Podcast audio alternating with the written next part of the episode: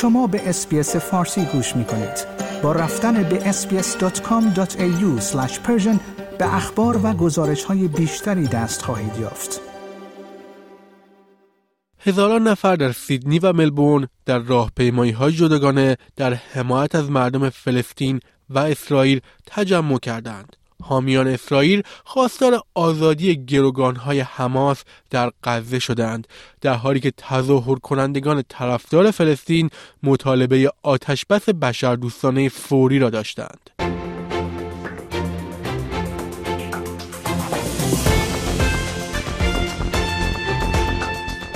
در حالی که احتمال حمله زمینی در مقیاس بزرگ اسرائیل به غزه که تحت کنترل حماس است از عمیقتر شدن بحران جهانی خبر می‌دهد مانند دیگر کشورهای دنیا جوامع دور از میهن و معترضان در سیدنی و ملبورن به تظاهرات پرداختند.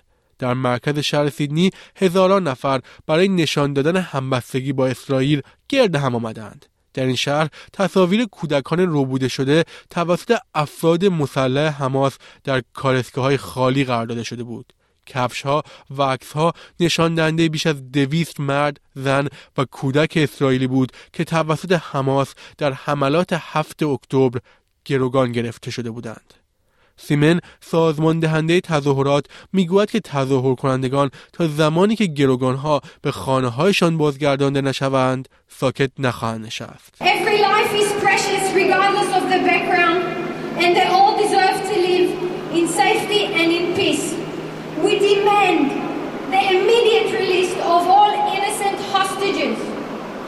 We call upon the international community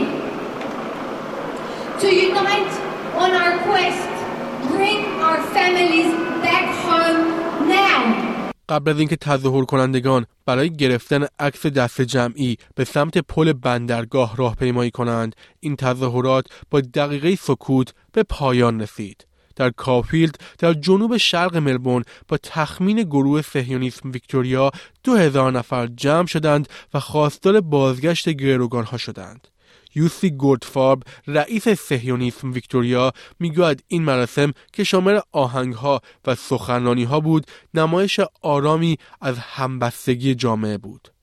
Today is an opportunity for us to, to unite and ask for these hostages to come home and I hope that all all all the people will be able to get behind that message. And we've seen increasing hate and anti-Semitism online, in on, social, on social media and in person. So these are difficult times. آقای گوردفارب می‌گوید که جامعه پس از حمایت قوی و اطمینان بخش دولت احساس امنیت بیشتری می کند.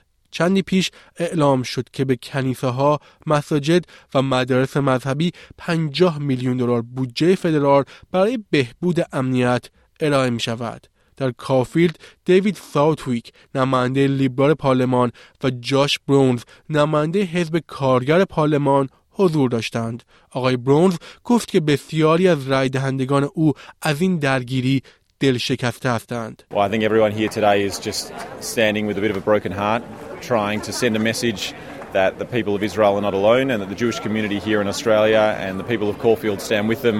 در روبروی کتابخانه ایالتی ویکتوریا در ملبورن هزاران نفر در حمایت از فلسطینیان در غزه و کرانه باختری گرد هم آمدند. آنها به درخواست های بین المللی برای آتش بس بشر دوستانه پیوستند تا کمک ها به بیش از یک میلیون فلسطینی آواره در غزه ارسال شود. کمال تظاهر کننده به SBS Arabic 24 گفت که می‌خواهد دولت و مردم استرالیا بدانند که این درگیری دو رو دارد. This war didn't start on October the 7th. Uh, our people are starving. We've got no petrol, no water, no electricity. Our hospitals are getting bombed. Our people are dying and we just want people to to know what's going on. در سیدنی تظاهرات طرفداران فلسطین در هاید پارک برگزار شد. ایتان لیون یک فعال بومی استرالیایی به معترضان گفت که مردم ملل اول و فلسطینی ها چالش مشترکی دارند. Beneath the status quo friendship of Australia and Israel, First Nations Australians and Palestinians are linked through a shared history of struggle against colonialism, genocide, and oppression.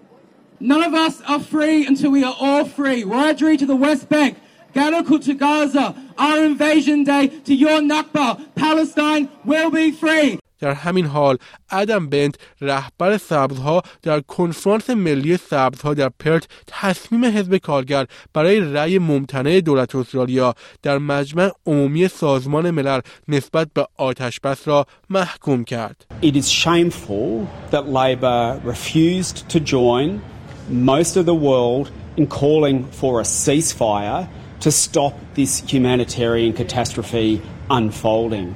By refusing to call for a ceasefire, Labor bears some responsibility for what happens next.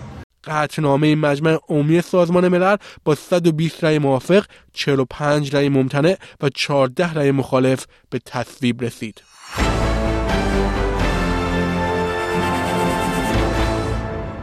شنوندگان گرامی این گزارش همکارم پنری باکلی از SBS News بود که من نیو صدر از SBS فارسی آن را تهیه و تقدیم حضور شما کردم. like، share، comment. SBS فارسی را در فیسبوک دنبال کنید.